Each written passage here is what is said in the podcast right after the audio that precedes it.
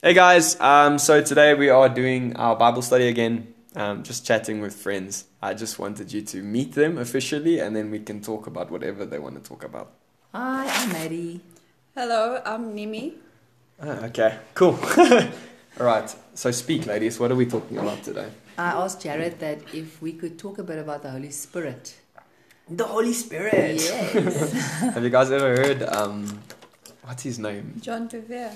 No. Well, I mean, that's cool, but no, not him. The the old German guy that comes and preaches where he's the the guy that did massive revivals Bonnke. for yes, Reinhard Bonnke. Bonky, Um, I've got his book, uh, so- Rain of Fire. I Uh, must still get through that. Reinhard too. Bonnke when he speaks of the Holy Spirit, he's like it's like a it's like a power line. Nobody knows. And then you touch it and sure it's like the Holy Spirit. That's a very bad old German voice, I Oh, know, but he is such a Reinhard legend. Bonky. Um, okay, so I mean, the Holy Spirit, you can go through a million different things. So where does it get? Where? Firstly, I mean, let's just talk about the Holy Testament, Spirit being a man, like or a Yeah. person. So that's so important. So often we speak about. I feel the Holy Spirit and it is touching me, and you're like, no, bro, it's not an Oh. it. He's the person, and that's why you have all of these books. Like uh, Francis Chan, this is a good book. It's called Forgotten God. Mm. um, because all of these books are written about the Holy Spirit being the third person of the Trinity, you know, which means he is to be revered. Like you don't, we don't often think of it, but the Holy Spirit is God in the sense that he's also the King. You know, like he is that. So yes, Jesus is the King, but you but you get what I'm saying. Like there's an understanding that um, God, as a being, as a monothe, or as a as a Yeah, I don't know how to phrase this without it being so heretical. You know how difficult it is to, to actually define the Trinity? Never try and do it, lady. it's like every single analogy you're going to throw out there, it's going to lead to some form of heresy. Exactly, like, exactly. it- whether it's the water one, have you heard the water one? No. Okay, so the water one says that we speak of H2O being water, right? Mm-hmm. But water vapor is steam, and you have the liquid form and then ice. So it's mm. three different forms, but all water. The, the- if you continue further on through that analogy, it leads to heresy. it's like Yeah. there's no way to properly define it. A lot of people Yeah. also say it's flesh, spirit, and mm-hmm. soul, like the human trinity. Mm. That's the way that it's normally phrased. But it's like that's also eventually going to lead to heresy because you're saying that God is a mind, and you know. Yeah. Anyway, so like solely a mind. God the Father is more than just a mind. He, he's also a spirit, and then you get all up like the like, oh no, it didn't work. So the idea of the Trinity and just basic Orthodox Christianity is that you have one monotheistic God, God, God Yahweh, and then in that God there are three persons. So one nature, three persons. Yeah. Um, and then obviously Holy Spirit is one of them. So Holy Spirit in the Old Testament, you can flip through. Holy Spirit, I I think you can start at Exodus. I'm gonna say 32, but I could be so wrong, and then we're just gonna scratch that and pretend I didn't say it. I was super wrong. Uh, maybe not super super wrong. Okay, 36. Come on, give me. That wasn't Uh, that not bad. bad. Yeah. All right. So this is the first. Uh, obviously, we see the Holy Spirit hovering over the waters in Genesis 1. But the way that the Old Testament narrative speaks of the Holy Spirit is of the Ruach of God, the breath of God. So, Yeah. so a lot of the way that Old Testament Jews believed was that the Holy Spirit was not a person necessarily to them. You know, they believed that it was just God's kind of power or breath or leading or life be, eh, doing that. Um, but we do see the Holy Spirit as the person of the Trinity in Genesis, hovering over the waters, Yeah. and we know that the the Father he mandates the plans. The Word of God, being Jesus Christ, authorizes the plans, and then the Holy Spirit enacts the plans. So it's the same with salvation. Um, the Father, okay, let me not go into that. It's, oh, it's basically that the Father chooses, the Holy, Jesus calls or whatever, the Holy Spirit brings the regeneration. Like without, without the Holy Spirit, none of us would feel convicted and none of us would come to be saved. So, Yes. so, so our experiential encounter with Jesus is first an experiential encounter with the Holy Spirit. Yes. He's the one that brings this. It's by the Spirit of regeneration and renewal. That's in Titus, but we'll get there. We're going to do like a whole broad 50 minute flip through oh, of, Okay. of the scripture with regard to the Holy Spirit. Okay, so Holy Spirit is power. We see that in, Genesis 1. Um, then, Exodus 36, in the construction of the, the tabernacle, um, you hear Bezalel and Olahalib. I don't know if I'm saying that. You guys can chuck in your. In, try and say that. 36 1. Bezalel and Olahalib. I don't know. Bezalel and Oholiab. Oh, Oholiab! Okay, we go go with that. and every craftsman in whom the Lord has put skill and intelligence to know how to do any work in the construction of the sanctuary shall work in accordance with the Lord, with what all the Lord has commanded. Let me just make 100% sure it is the scripture because it's going to be super awkward. We go through the whole thing and then I'm like, oh, I was wrong. Uh, no, no, What are we looking we're looking for the part where it says that his spirit comes upon him. And his spirit gives him. Oh, it was just before that. 35 verse 30. I apologize. Okay, then Moses came to the people of Israel. See, the Lord has called by name Bezalel, the son of Uri, and son of Hur, of the tribe of Judah, and he has filled him with the spirit of God, with skill, with intelligence, with knowledge, and with all craftsmanship to devise artistic designs, to work in gold and silver and bronze, in cutting stones for silver. I love this. It's an understanding that God the Father is artistic. There's there's so many implications for this just in terms of who we are as men. The idea that a man can't be artistic is wrong. You know what I mean? Like there we go, God the Father demonstrating his power by anointing Yes. th- the so that it can be a craftsman. Okay, so yeah, the Spirit of God is given to someone, and and the the scripture says, and he was filled with the Spirit of God, with skill, with intelligence, and with knowledge, and with all craftsmanship. So the Holy Spirit.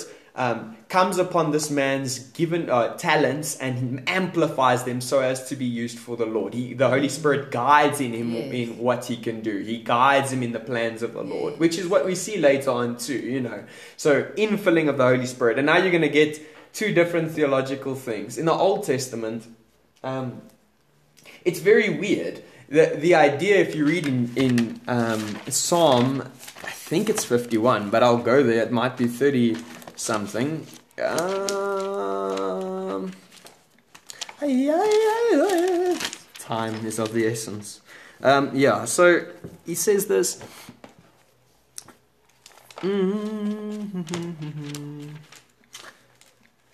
In verse 11, David is praying um, after having sinned with Bathsheba, and he says to in, in verse 10, We all know it, create in me a, new, a clean heart, O God, and renewing Yes. a right spirit within me. then he's like, Cast me not away from your presence, and take not your Holy Spirit from me. So we see with Saul in the Old Testament, and David now is very Uh, astutely aware of the fact that God could actually remove his Holy Spirit. And that scares him. He's like, no, no, no, no, anything Yeah. but that. And mm. when the Holy Spirit leaves Saul, then the spirit of torment, you know, like it's a bad place to be. So, so the Old Testament narrative is that there was not an intermingling of, of your soul or your spirit or a vivification, if you want to put it that way, of your spirit man. Again, we can talk about the immaterial elements of a man until we're blue in the face. But the idea in the New Testament is that the Holy Spirit indwells us and he will never leave us. Yeah, it doesn't come and go. No, he doesn't come and go. But that's not to say that there isn't an outpouring of specific anointing. But we'll get to that in a bit. Okay, so here we have the Holy Spirit coming on a man, igniting inequalities, leading him in the ways of the Lord so that he can do what the Lord requires of him to do. And we see this in various ways. Um, in the Old Testament, if I'm not mistaken, we can look at 1 Samuel 16. And if I am mistaken, just forgive me. um, And you're forgiven as well. I walk in the forgiveness of the Lord. um, so it says, again, 1, 1 Samuel 16, verse 14, which is what I was just saying. Now the Spirit of the Lord departed from Saul, and a harmful Spirit of the Lord tormented him. So there we have the Lord Yeah. taking away the Spirit. And then in the, David, uh, the battle with David and Goliath, we already know that the anointing of the Lord is upon David, right? And here he's fighting Goliath. And if I'm not mistaken, it says, And the Spirit of God caused for him to rush. But let's check. Hmm. Sorry, guys, this is very, like, I should have been more prepared, I suppose. Yeah, suppose. but you can't be because we bring you the topic at the moment. We don't Yeah. give you time to prepare your topic. Exactly. Um, where is it? Is that where he had a tormenting spirit? No, I was just looking for the part where David like freaks out and he goes and kills Goliath. I mean, I know it's here. I'm just looking for the part Oh, where it okay. says. I was almost convinced that it said that the spirit of the God, of the Lord, empowered him to go and, and kill his enemies like a boss. But I might be wrong again. I'm not going to read the whole chapter. Is that where he says that you come with a spear and a javelin, but I come in the name of the Lord? Oh yeah, okay. Let's just go with that. But 1 Samuel 45. 17, verse 45.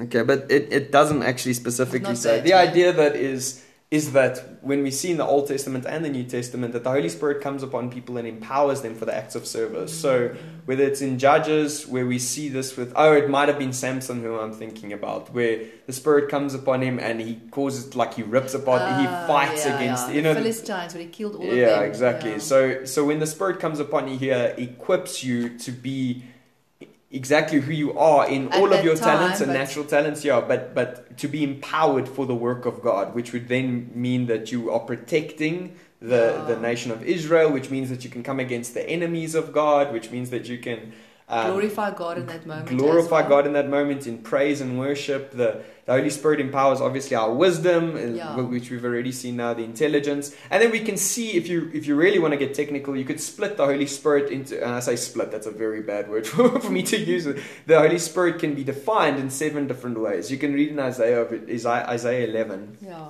It says the spirit of knowledge, the spirit of wisdom, the spirit of fear, the spirit of power, the spirit of might, the spirit of the, the like the presence itself is the anointing of God, and then the rest of them are there. The idea is that this, the Holy Spirit, which then you see in Revelation four and five, Okay. the Holy Spirit is the seven the seven pillars of fire shooting up, and it says the seven spirits of God. So there are different. Um, different qualities that we need to know about who the Holy Spirit is as an individual. You know, He brings to us the inner conviction that we have the spirit of the fear of the Lord. The spirit of the fear of the Lord allows for us to reverently worship Him. It allows for us to obediently outwork uh, uh, who, uh, what He calls for us to do. Then you get the spirit of power and of might. He's the he's the one that allows for us, like I've said already, to come against our enemies, knowing who He is. He like charges us up to do the work of the Lord in confidence. You know what I mean? I To to go beyond what we think is That's possible. why it's called a com- comforter. Yeah, well, that would be the, the, the, the, the anointing, the presence of the Holy Spirit, in the sense that have you guys ever just been in a in a praise and worship where the Holy Spirit comes upon you and you just like burst into tears because of how glorious it is? Yeah, you know, exactly. it's the the Get knowledge touched, of His presence. You know what I mean? That in itself is one of the things that He does as the Paraclete, the one that comes alongside. He He comes and joins us. He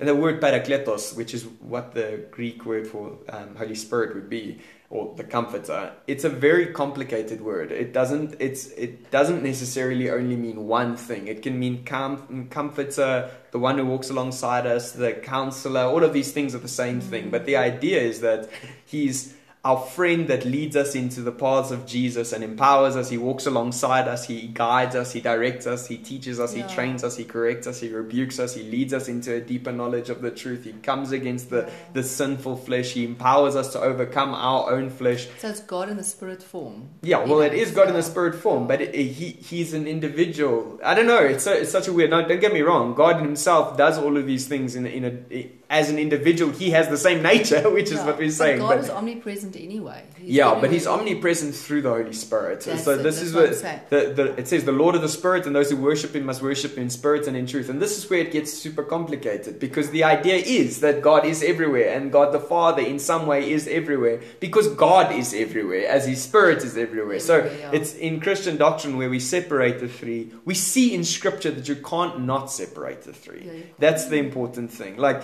so it would be easy for uh, for people to start saying, "Yeah, but isn't this all too? Isn't it just God?" You know, like, and and you get what's called oneness Pentecostalism. A very famous preacher, T.D. Jakes, mm. he's a oneness Pentecostalist. So he will he argues that God. Well, this is oneness Pentecostalism as it has always been put forward. Um, modalists is what the old heresy name is. Mod- modalism. It's the mm. idea that God is actually one being and he presents himself in different modes. Ah. So, so God the Father um, manifests himself before creation as, let's say, God the Spirit. Then he manifests himself. They always use the word manifest. He manifests himself as God the Son in the, in Jesus. Now he manifests himself in the Holy Spirit. It's not three individual beings. It's it's you get what I mean? But we don't view it like that. The Trinity is We- that I recognize each in its own form. yes, Yeah. and each has his own personality Yeah. in some way. I don't know. We don't know how exactly that oh, works, Oh, when- but when you there's a pray, you complementary. to the to the Holy Spirit, there's definitely a different feeling to it than praying to God, but yet it's the same. It's yeah, it's very complicated, and this is where it yes. becomes like we can get very, very ethereal. I know in my own personal walk, it was the Holy Spirit more than just even regenerating me and bringing me to the knowledge of the Lord.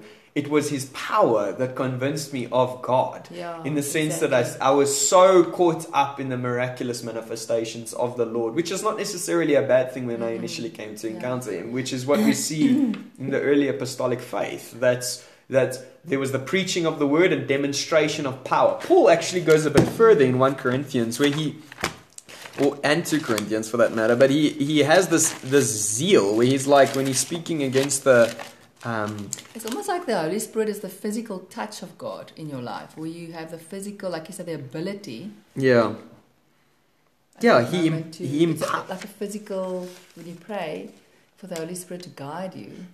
It's almost at that moment that it's a physical touch of God. So if you heart sore, if you wors- praise and worshiping, if you have to give people wise, uh, wise counsel, and you pray to God or you pray to the Holy Spirit to um, guide you, it's almost like I see like a picture of God reaching out and just this hand on you to hold you to say like I'm with you, my spirit's Mm. with you. It's like that type of thing that the physical touch of God is the Holy Spirit in our heart. And now this is where we you're right, but this is where we must get so we must just be careful in the way that we can so easily I don't say dishonor him, but discredit him as an individual. Because it says in Ephesians, you can read in Ephesians four that um, do not grieve the Holy Spirit of God. So the idea is that like he gets grieved, he gets sad. He's like, oh, I don't like it when you do that. You know, like, and he's stuck with you. You know, like, so you read in Ephesians 1 and in various other places in Scripture, it says you've been marked with a seal. A seal. So in old, in obviously in New Testament narrative, when you write a letter, a letter of confirmation, you seal it. You know, like you have, you as individuals have been marked with the seal, the promised Holy Spirit, who is a deposit guaranteeing our inheritance. So God says, Holy Spirit is with you no matter what. That's the idea. You've been flooded with the Holy Spirit. In Romans 5, we see that that actually is the thing that confirms your faith. You know that you are mm. saved because of the Holy Spirit in your life. You know what I mean?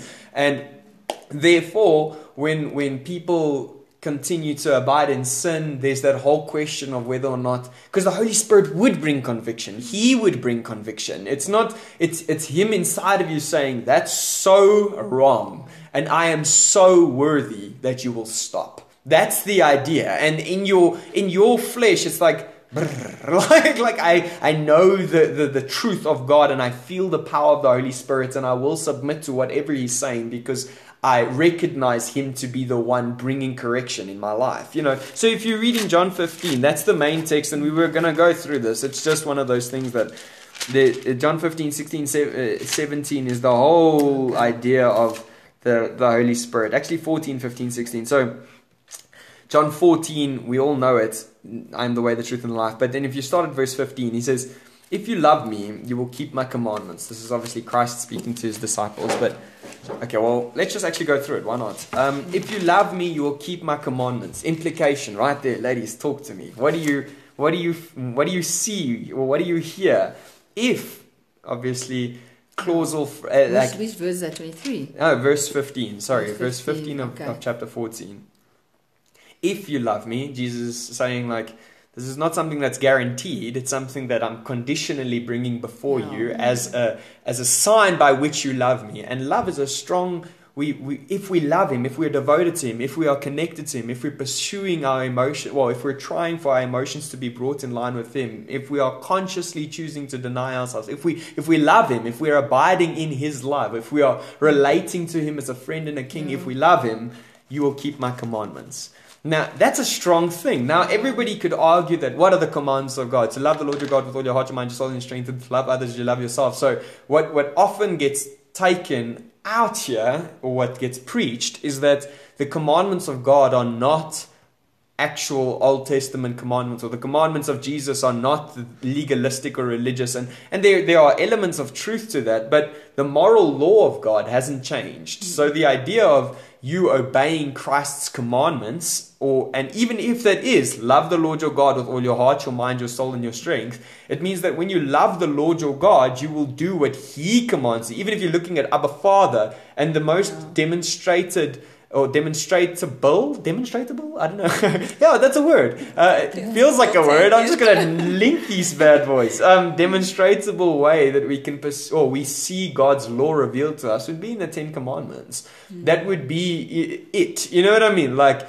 and that hasn't changed other than keeping sabbath because christ is our sabbath rest. There's there's been a revelation that you shall love the Lord your God with all your heart, your mind, your soul, and your strength. You shall worship the Lord your God. You shall have no other gods before you. You shall um, not mm. commit adultery. You shall not. And then Jesus, again, like we see in Matthew 5, mm. he amplifies the meaning of committing adultery. He amplifies the meaning mm. of murder. So when Jesus says here, if you love me, you will keep my commandments, by implication, he's saying you will obey me in a way that opposes sin. You will walk in righteousness. And I will ask the Father, and he will give to you another helper. That's the word parakletos. So, so a helper. He's gonna come and like, because you suck, you can't do it. That's the idea. Like you're gonna try, you're gonna strive, you're gonna throw your fists, but um, nothing's gonna. You're not gonna be able to do it. You need someone to help you out of the pit. You need someone to put the boxing gloves on, so when you punch, they're effective. You know what I mean? Otherwise, your knuckles are just gonna break every single time. So I will ask the Father, and He will give you another helper to be with you forever. That's such an important phrase. There, forever. Now, Christ is obviously speaking to his disciples, but the discipleship of the Lord or the disciples of the Lord would, by implication, be us too. So it's forever. Time has no, there's no point in time where we will not have the presence and the power and the helping of the Holy Spirit. Now, when we reach a place of glorification, we won't necessarily need the same kind of help, but Holy Spirit will be there, man. I think I've said it to you guys before. The idea of seeing the revelation for Holy Spirit, which is, would go something like this. How crazy is this? He says, um, when Revelation? Revelation 4, the throne room of God. So it says, Are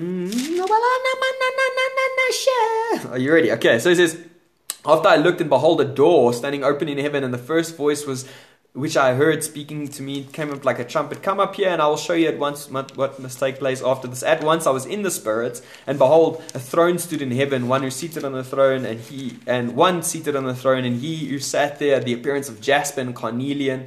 Jasper is like a uh, in their jasper, not our jasper. It's a different stone. Um, it it was a almost a diamond, basically. So it was uh, luminescent. It, you could see through it. Was light. It projected light. So the, what he's seeing here is God being light. And then right in the middle is a, a, a, a cornelian, um, which is a very red stone, which speaks either of God's judgment or of His love. So we see the purity, the holiness, the uh, the, the glory of God in the the, the what's the word I'm looking for? Jasper. And then right in the middle of it is either the judgment or the love. And it comes through because it's very white and then red in the middle. You know what I mean? Like, and then, and around the throne was a rainbow that had the appearance of an emerald. Emerald in the Bible is a green yeah. stone, but it could be that obviously the, the, the rainbow signifies, in terms of Old Testament scripture, peace. It's yes. God telling you that He's establishing peace with promi- you. Uh, um,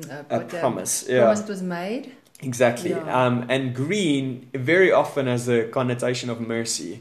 So, uh, so there's this uh, rainbow of mercy, glory. You know, like you see the God's glory, His holiness, His purity, and then you can see His judgment in the middle of this thing, and His love in the middle of this thing. Yet there's a promise of ah. continual mercy. And around the throne there were 24 thrones, and seated on the thrones were 24 elders, clothed in white garments, and the crowns on their head. From the throne came flashes of lightning, rumblings, and peals of thunder. And before the throne were seven torches of fire, which are the spirits of God. So, so there's a strange picture. You have God, the God of the entire universe, as manifest as He can be in one specific place, because as you said, He's everywhere. But it, there will be a, a, a an, an, acute awareness of God being there, and we'll be able to see Him in the most. Uh, the Glorious form. yeah, the way that we can possibly see him, because it will still be in heaven that God is everywhere. You know what I mean? Like he will be there the most. You know, like um, and around the throne you will see these seven burning spirits, pillars of fire and glory, and that's the Holy Spirit.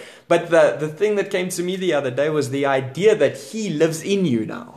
Yeah. That's freaking scary, man. Like, there's so much power resting in our hearts. There's so much glory resting in our hearts. There's so much, um, uh, oh, how should I phrase this? There's such a there's such a capacity to push away fear and abide in truth because of who Holy Spirit is. And He's like, no, I'm here and I'm helping you. It's not even that I'm inactive. I'm not. I'm not there in the background thinking to myself like, when you have your way or when you when you are ready you can help no holy spirit's like i am helping you you know what i mean anyway so i like that um, jesus will ask the father and he'll give you another helper to be with you forever even the spirit of truth. Okay so we have a, a clarification here. He's the spirit of truth.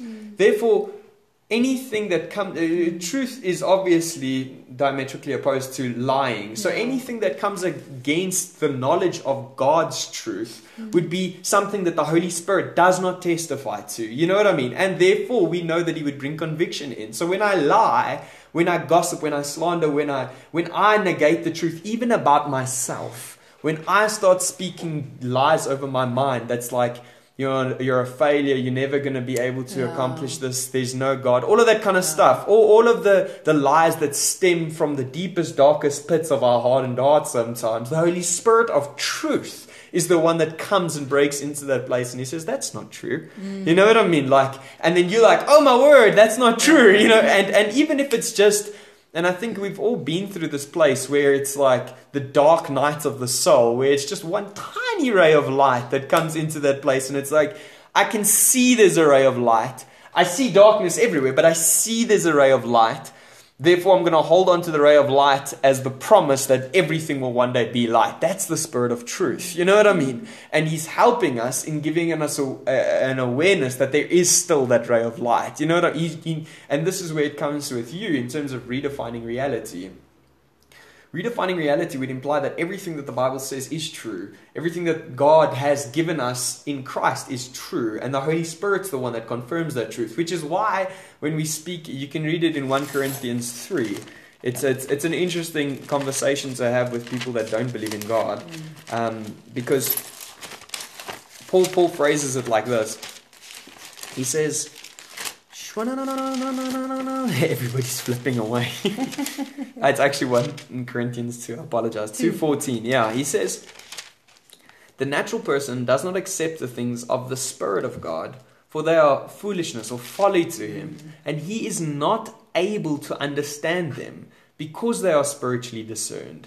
So there's an idea that the carnal man, uh, before God, we literally can't know this truth the spirit of truth is the one that brings the truth to us. You know what i mean? So we have these conversations about reality the the actual understanding of reality and we will constantly miss one another. We'll speak over one another. There will be contradictions in the way that people view it. There will, because it's not possible for them to see the truth because the holy spirit is the one that defines truth and he brings truth. You Yeah, know what i mean? He opens your eyes. he opens your eyes. Um, the spiritual person judges all things, but he himself is judged by no one. Okay, so we carry on with um, John 14. Even the Spirit of truth, whom the world cannot receive. There we have it again.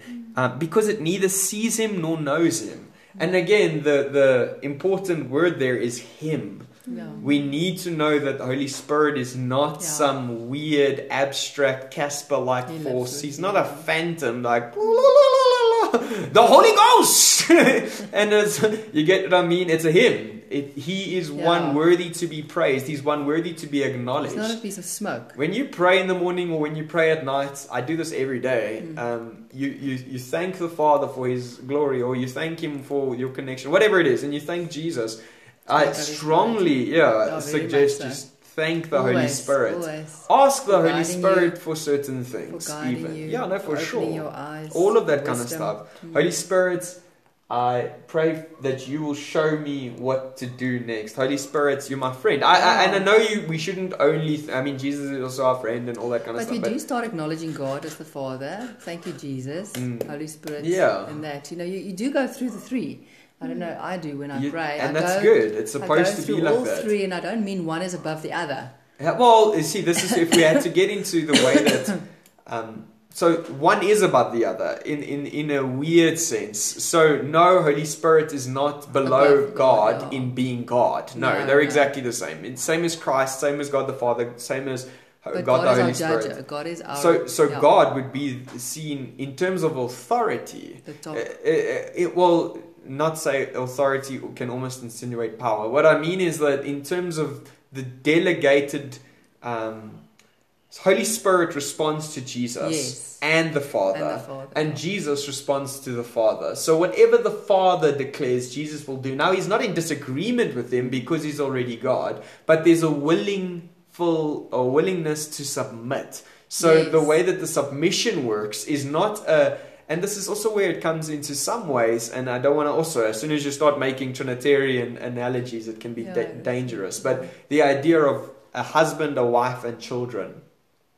The, the, the wife willingly submits to the husband and the children willingly eh, submit to the you know like and the father can can he's the one that's supposed to lead now he's not as a and i'm speaking at a human level he's not um, more of a human being you know he's not more created in the image and likeness of god as a wife or as children so he's not more of more value you know what i mean there's just a hierarchical setup that complements one another. There's an interactive interaction with one another. Yeah, where it's not a I don't need to enforce my ideas on you. You willfully submit to them because that is just the way that we commune. You know what I mean? Like it's just the way that it's always been.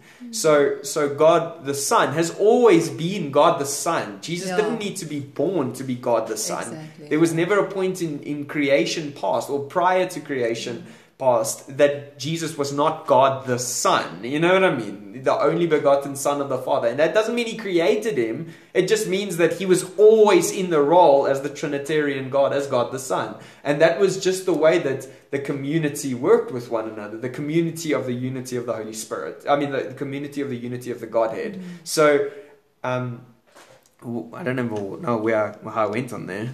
we went way off because it neither sees him or knows him. Um, oh, the him.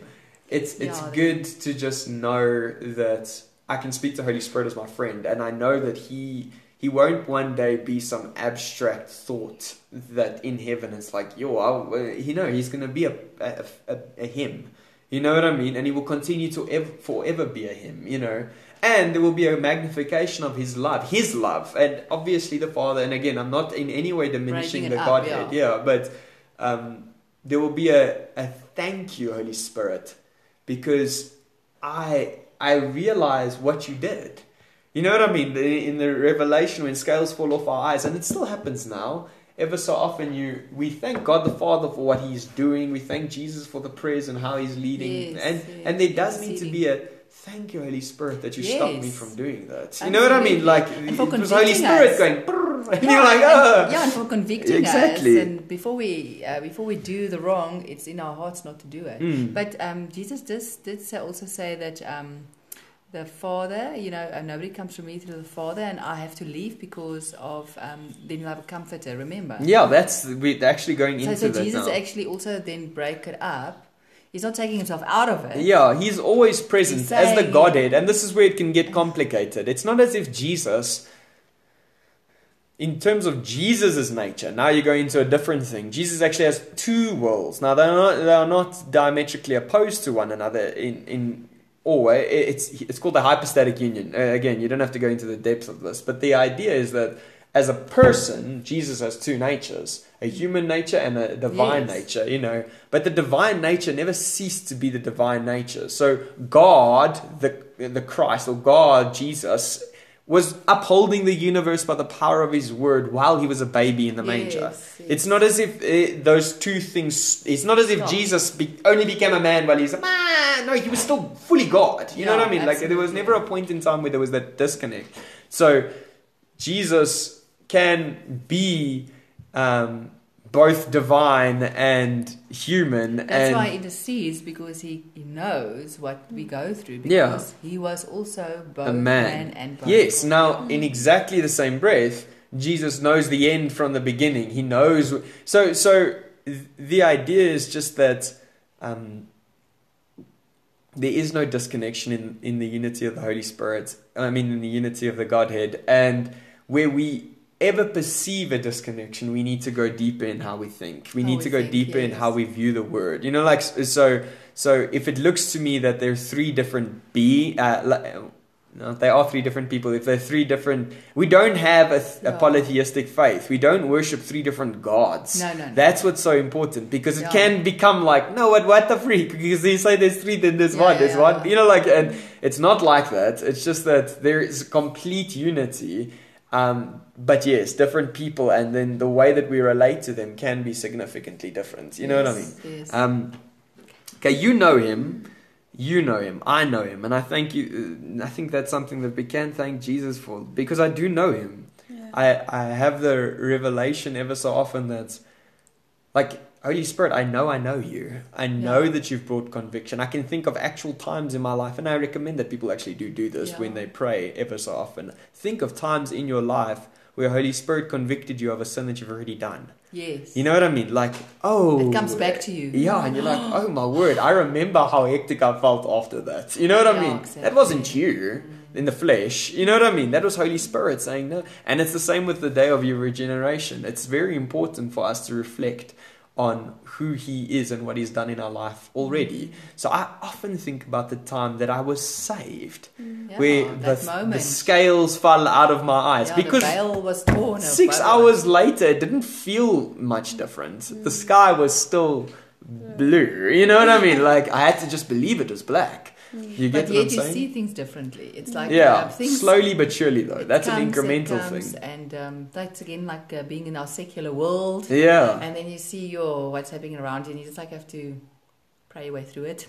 yeah, But yeah, that, that it opens your eyes, and then some things like you usually tolerate some things, and then all of a sudden there's a conviction that says you cannot tolerate this anymore. Yeah. This is not in line with God's children, and yeah. He brings you closer He to who you you are in Him. Oh. That's the idea. So it's not as if we strive to be holy. It's the idea that we are already holy and therefore outwork our holiness.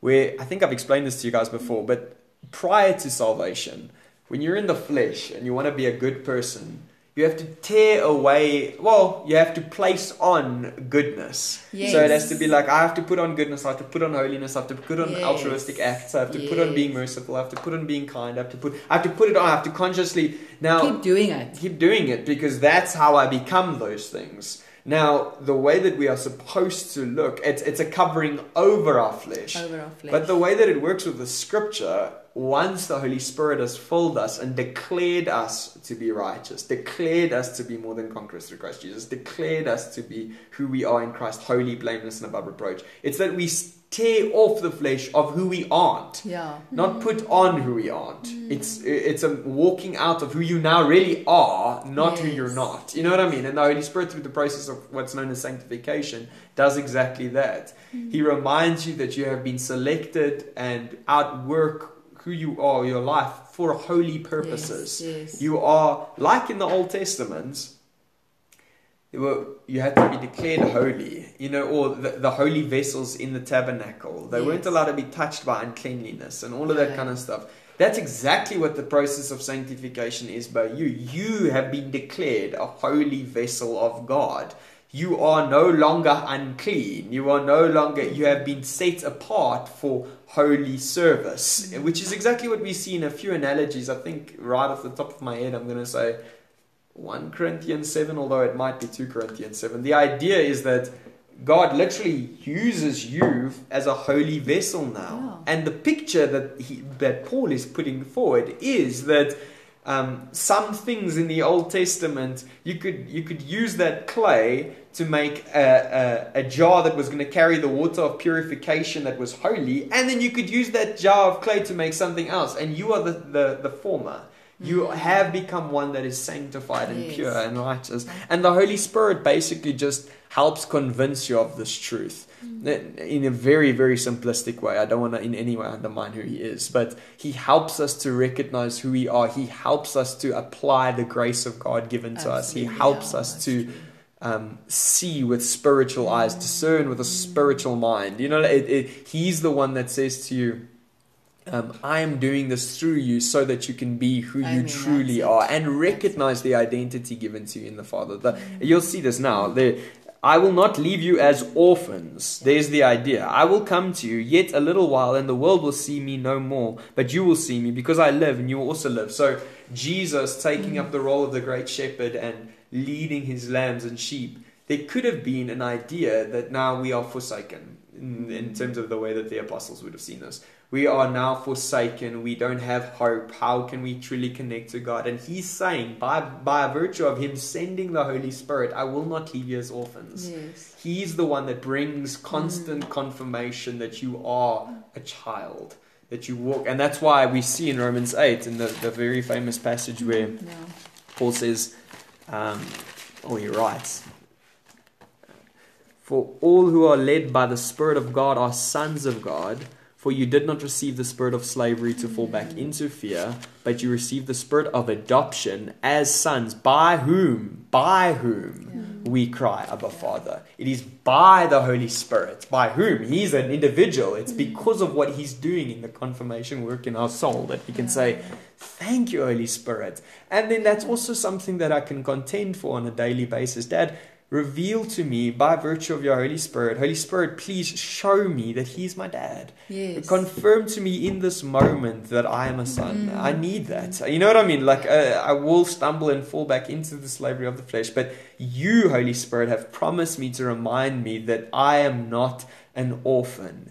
You have promised that you will bring constant, well, Christ has promised, but I know that this is what you do. You will re- reveal to me that I can trust for the inheritance of the Father, both in this life and the next, you know. Um, anyway, we carry on. I will come to you. Yet a little while, and the world will see me no more, but you will see me because I live. You will also live. In that day, you will know the, that I am in the Father, and you are in me, and I in you. Whoever has okay, we can we can carry on to skip a little bit forward to verse twenty-five.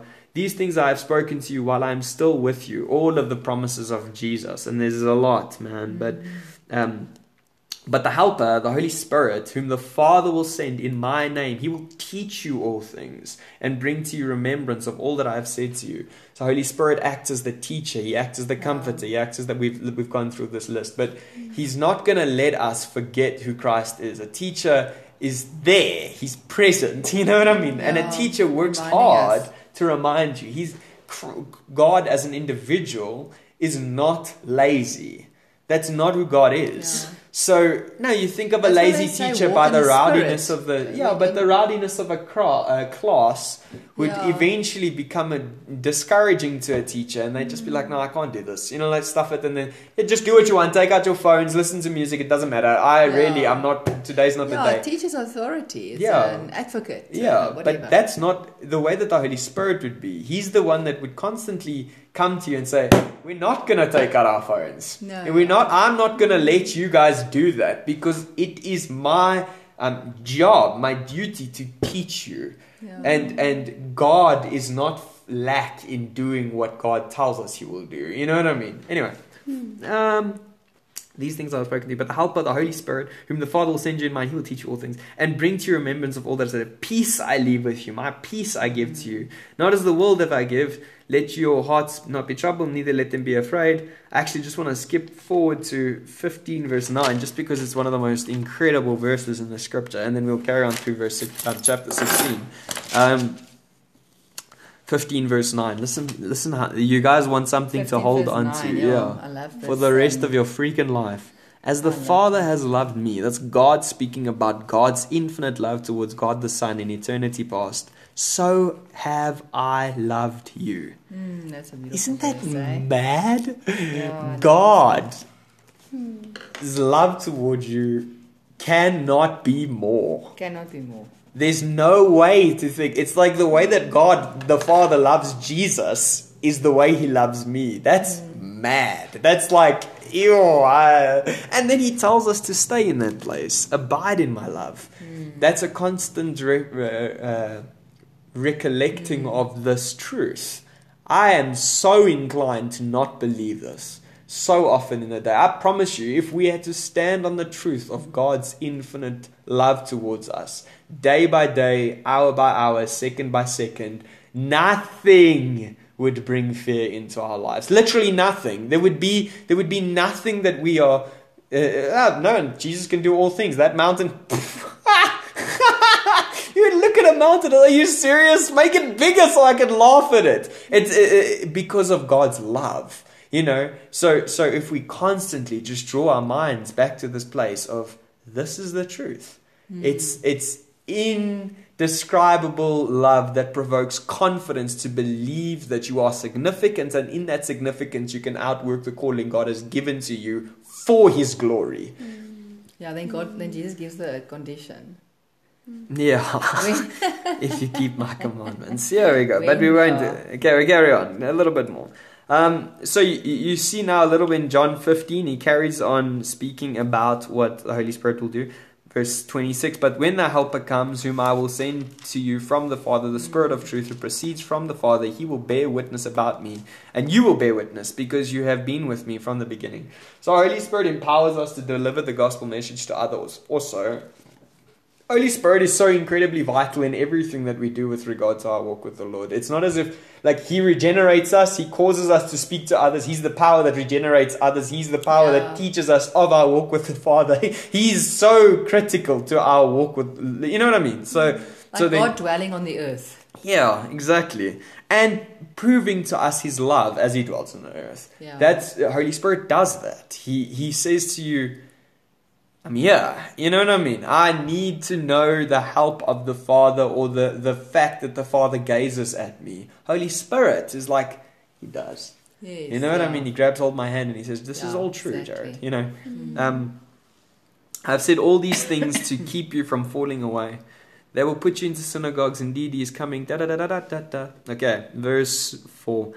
I did not say these things to you from the beginning because I was with you, but now I'm going to him who sent me, and none of you asks where are you going because but because I have said these things to you, sorrow has filled your heart. Nevertheless, I tell you the truth, it is to your advantage that I go away. For if I do not go away, the helper will not come to you. But if I go, I will send him to you. And when he comes, he will convict the world concerning sin and righteousness and judgment. Um, concerning sin, let's just finish. Concerning sin, because they do not believe in me. Concerning righteousness, because I go to the Father and you will no longer see me. Concerning judgment, because the ruler of the world is judged.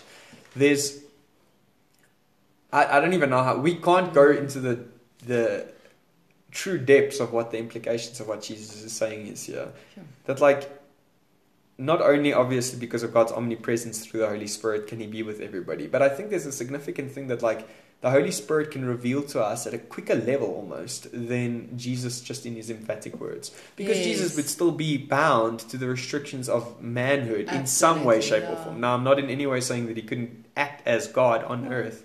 Um, Pastor Andre said that we would have to say go to is- Israel to see Tel Aviv. Jesus. Yeah, exactly. to Tel Aviv to get this wisdom. yeah. Way, yeah. And we would then have to fight in our own flesh to believe that wisdom. Yeah. That's the problem. That's the Holy it. Spirit is the one that says, This that is the wisdom. And He's the one that then moves yeah. through you constantly saying. And, and, the Holy Spirit renews your spirit. Mm. It renews it all the time. It's yeah. like a constant presence that's there. It doesn't mm. get taken away, get given back. Um, that's what Charles Stanley once said. He mm. says that when, when you get baptized and you get filled with the Holy Spirit, it's 100%. It's not 50%. Yeah, but now 40%. this is where it gets weird. Um, if you. So, so you do. You get filled 100% of the Holy Spirit. You become the temple of God. He convicts you of yeah. the sin. All of the stuff we've already read. But, now. but there's an. If you go to. if you go to like Acts 4. That's so. Such a mystery. Acts 4. Mm-hmm. Can't just be that simple. Yeah. no, don't be. We're talking about I just God. I had it. no, you do. You do have it, but there's more to be had. Isn't that exciting? Yeah, that's what's really um, best, actually. So. Next what? Four thirty. Okay, so you guys know the prayer, and there they are praying. Mm-hmm. Peter and them are feeling very pressured. They need more confidence to go and preach. Yeah. And they get to verse 13. It's like, while you were stretching out your hand to heal, and signs and wonders are performed through the name of your holy servant Jesus. That's the end of the prayer. And when they prayed, the place in which they were gathered together was shaken, and they were all filled with the Holy Spirit and continued to speak the word of God with boldness. Now, they had been filled with the Holy Spirit. Mm. Peter and them were saved. But there's a there's a further filling. Yeah. it's like It's almost like when you need to be more filled. yeah, but you are full. Yeah. But there's a more filling, and you are full to the hundred percent. And it's not as if it goes to hundred and ten percent. I, believe that the way that, and firstly, this is where Maybe manifest presence. strength. No, well, manifest presence is felt here. When you're in a corporate gathering of, of believers and you're praising the Lord in worship, there's a there's a much more powerful sense of Holy Spirit being Yeah, there. You know, like what the heck? This is so real. Like, Yeah, no, I wish you could just live in this place. You know, that's how our hearts cry. But but he's not more there than he is as soon as you leave. In in a in a way, in the sense that he's living inside you, like you said, to hundred percent. But there is definitely a, a further empowering, both in boldness and in manifest presence, which it, at some level does create an environment for the miraculous to take place. Hmm. The Holy Spirit, in faith, like the the more that His people move in faith, and and and He the more He pours out His Spirit, the more there's Yeah. there's the engagement of the supernatural realm with the natural realm and then the allowing for I say allowing in inverted commas because it's a bad word but there's no real word to express this the allowing for the father's kingdom to come down in a manifest present way Yeah. you know like that's the idea in 1 Corinthians 14 that when you're all together and you're so in corporate worship that the unbeliever will walk in and fall flat on his face because you can prophesy to Yeah. people uh, people that are in a corporate community or in a corporate gathering tend to be far more charged, you can put it that way, with the Holy Spirit than when you are just by 'Cause it- yourself. Think of all the faiths put together. Yeah, it's kind of it's like, like, a super faith. yeah, exactly. Like and my he own words pours now. out that, and then you Yeah. feel him more. You feel the But, conviction you know, I, more. I can You- feel it sometimes when I speak to somebody who doesn't believe yeah, that there's a moment that something comes upon me that I feel calm, yeah. but I speak with a lot of authority of what Mm. I've read, Mm. and it comes from the Bible, but then it also comes from other books I've read that is related to the Bible. Mm. That the person I'm speaking to actually doesn't have anything to say. It's a quietness in their face that they actually don't know what to say. It doesn't Mm. mean I've won anything or that person's lost anything. Mm. It's just the moment when you said something, that person was um, made silent Yeah, to think. And it's nothing it's that. good. I Yeah, mean, it it- could go the other way, and they could bark like a dog at you. Yeah, yeah, that happens too. There's also the bark dog, Yeah. where you go like this and you actually just look at it and you just see the mouth moving. You don't hear the words because that peace that comes over you to understand the veil hasn't been removed. Yeah. And uh, but you know what is a very oh, we just had it now. I was going to tell you now, oh, man, Jared. What was our previous scripture? I wanted to show John. you, John, John eh? 15. That actually stood out for me. The world's sin is that they don't believe in me. Mm. Mm. The world sin. So, so yes. Yeah. Uh, now, this can be taken too far, and I'll put it a, a theological yes. point there. Yes, It's a very short One- sentence, but it hits me hard. yes. One of the one of the re- one of the things people often think that when people go to heaven, um, the idea will be only Jesus questioning someone, did did they know me? Now that will be something condemnable to hell. Make no mistake, and that is the the thing that condemns people to hell. But it's not the reason they can still be condemned to hell is for their sin. You know what I mean? In various other ways. So yes, it's a sin in the sense that you are not fulfilling the first and greatest commandment. That's the sin. You shall worship the Lord your God and Him. That is the first commandment. that's so yes, when you deny. Jesus, you're doing that. But sometimes this idea is conflated and, and put in a place where it's like, no, the only sin of the world is the fact that they don't believe in Jesus, No, no, which is very wrong. You know, no, the sin of the world is every single sin Every that you sin, ever yeah, do. yeah. You know what I mean? Like, Mm. you're not helping yourself and saying, I realize I don't believe in Jesus, but he doesn't care if I sleep with this Yeah, guy. It's like, no, bro, he cares about that. Everything is what the sin is laid out. yeah, your judgment book will include your sin, all of them. You know what I mean? I mean, not our judgment book, but but those that stand in, in the presence of the Father. It won't just be. Mm. Um, and Jesus will declare to them, Depart from me, you workers of lawlessness, for I did not know you. But the idea of you being unaware of why, other than Jesus just telling you to leave, is just not simply not the truth. You'll know exactly why you go to hell. You know what I mean? Like, and there will be stacks of evidence as to why you go go to hell. There's actually a very strange picture. If you guys want to flip to Zechariah three. Um, Whoops. Ah! Sorry. it's right at the end of the Minor Prophets. I think that's Colin's just the end. finished reading that. You know it. Okay, so God, you know that's right. now uh, Zechariah is, is one of those super apocalyptic, Ah. um, not full on apocalypse, but but uh, it's very vision orientated. You can see it towards the end of the Judaic period when they were still writing scripture, but because there's a lot of stuff that's just like, what the heck is, is he saying? And it's super prophetic. I mean, I recommend you read Zechariah because it's one of the books that primarily point towards Christ. Oh. Jesus speaks about Zechariah often, and a lot of the stuff that he does fulfills Zechariah. Mm.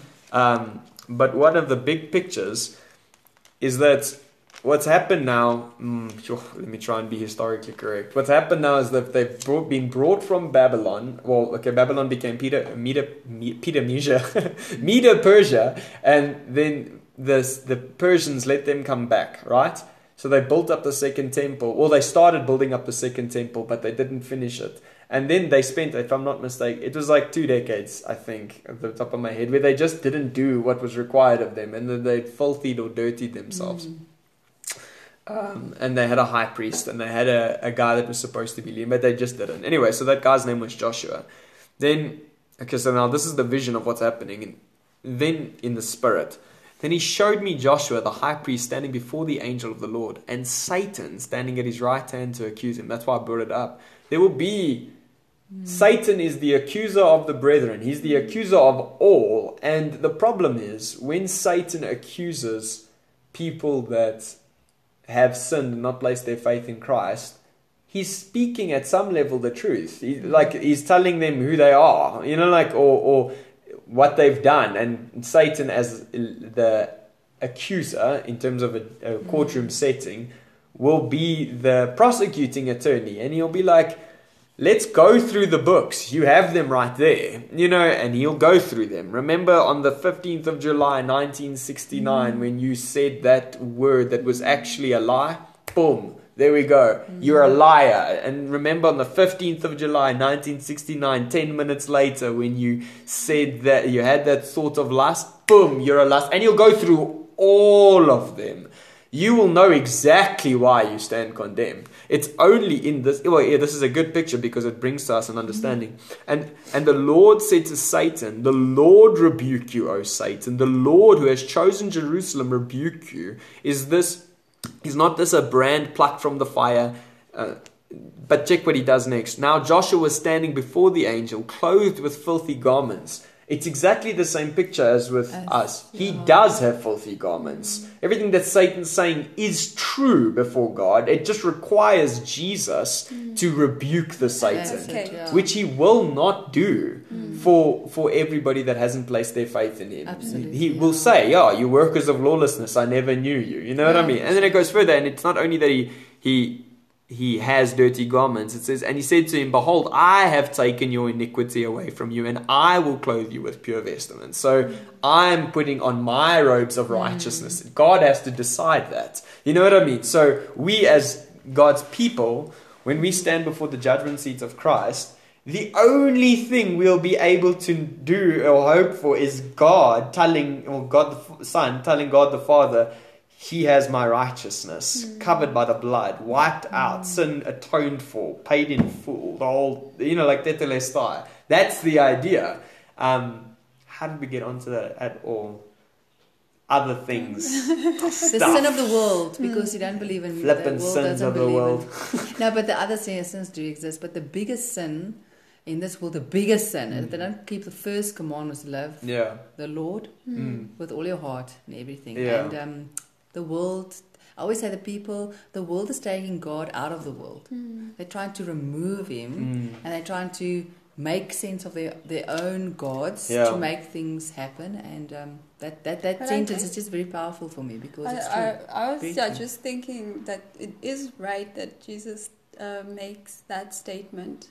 You know, the sin of the world is to not love God, to love Jesus, because there there was a space that I was in where you know you can love your neighbor as yourself, Mm. do the good deeds and whatnot. So you've got two a out of person. three Mm. but you haven't got like the the first and most important one And it, and loving god from there that's where everything else flows Mm. And it needs to be loving God in truth. Yes. That's the important thing. It Mm. can't just be in a, uh, a potential love for God. It needs to be the love for God as mandated by the Bible. exactly Yeah. Anyway,